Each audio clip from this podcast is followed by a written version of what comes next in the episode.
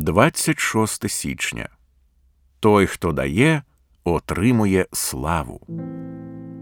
Ось чому і молимося завжди за вас, щоб наш Бог зробив вас гідними покликання і наповнив силою кожне бажання до добра та кожне діло віри, щоб у вас прославилося ім'я Господа нашого Ісуса, а ви в ньому, за благодаттю нашого Бога і Господа Ісуса Христа.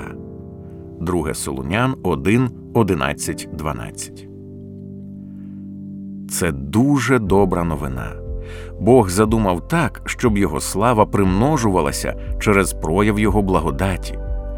Звичайно, Бог прославляється через силу свого гніву Римлян 9.22, але неодноразово в Новому Завіті і в Старому також, наприклад, Ісаї 30.18, говориться про те, що ми маємо досвідчувати Божу благодать, аби Бог отримав славу. Подумайте, як це виглядає в молитві 2 Солунян 1, 11, 12.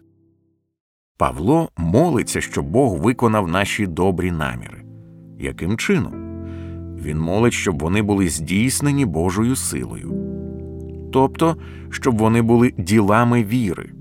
Чому? Щоб Ісус прославився в нас. Це означає, що той, хто дає, отримує славу. Бог дав силу, Бог отримує славу. Ми маємо віру, Він дає силу. Ми отримуємо допомогу, Він отримує славу.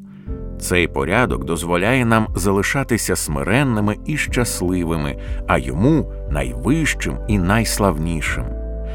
Далі Павло каже, що це прославлення Христа відбувається за благодаттю нашого Бога і Господа Ісуса Христа.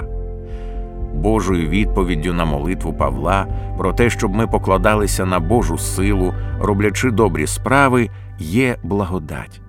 Божа сила, яка робить вас спроможними чинити те, що ви вирішили, це і є благодать. Саме так це відбувається в Новому Завіті знову і знову. Довіртеся Богові у Його благодатній підтримці, і Він буде прославлений, коли прийде допомога. Ми отримуємо допомогу, Він отримує славу. Ось чому все християнське життя, а не лише навернення, є доброю новиною.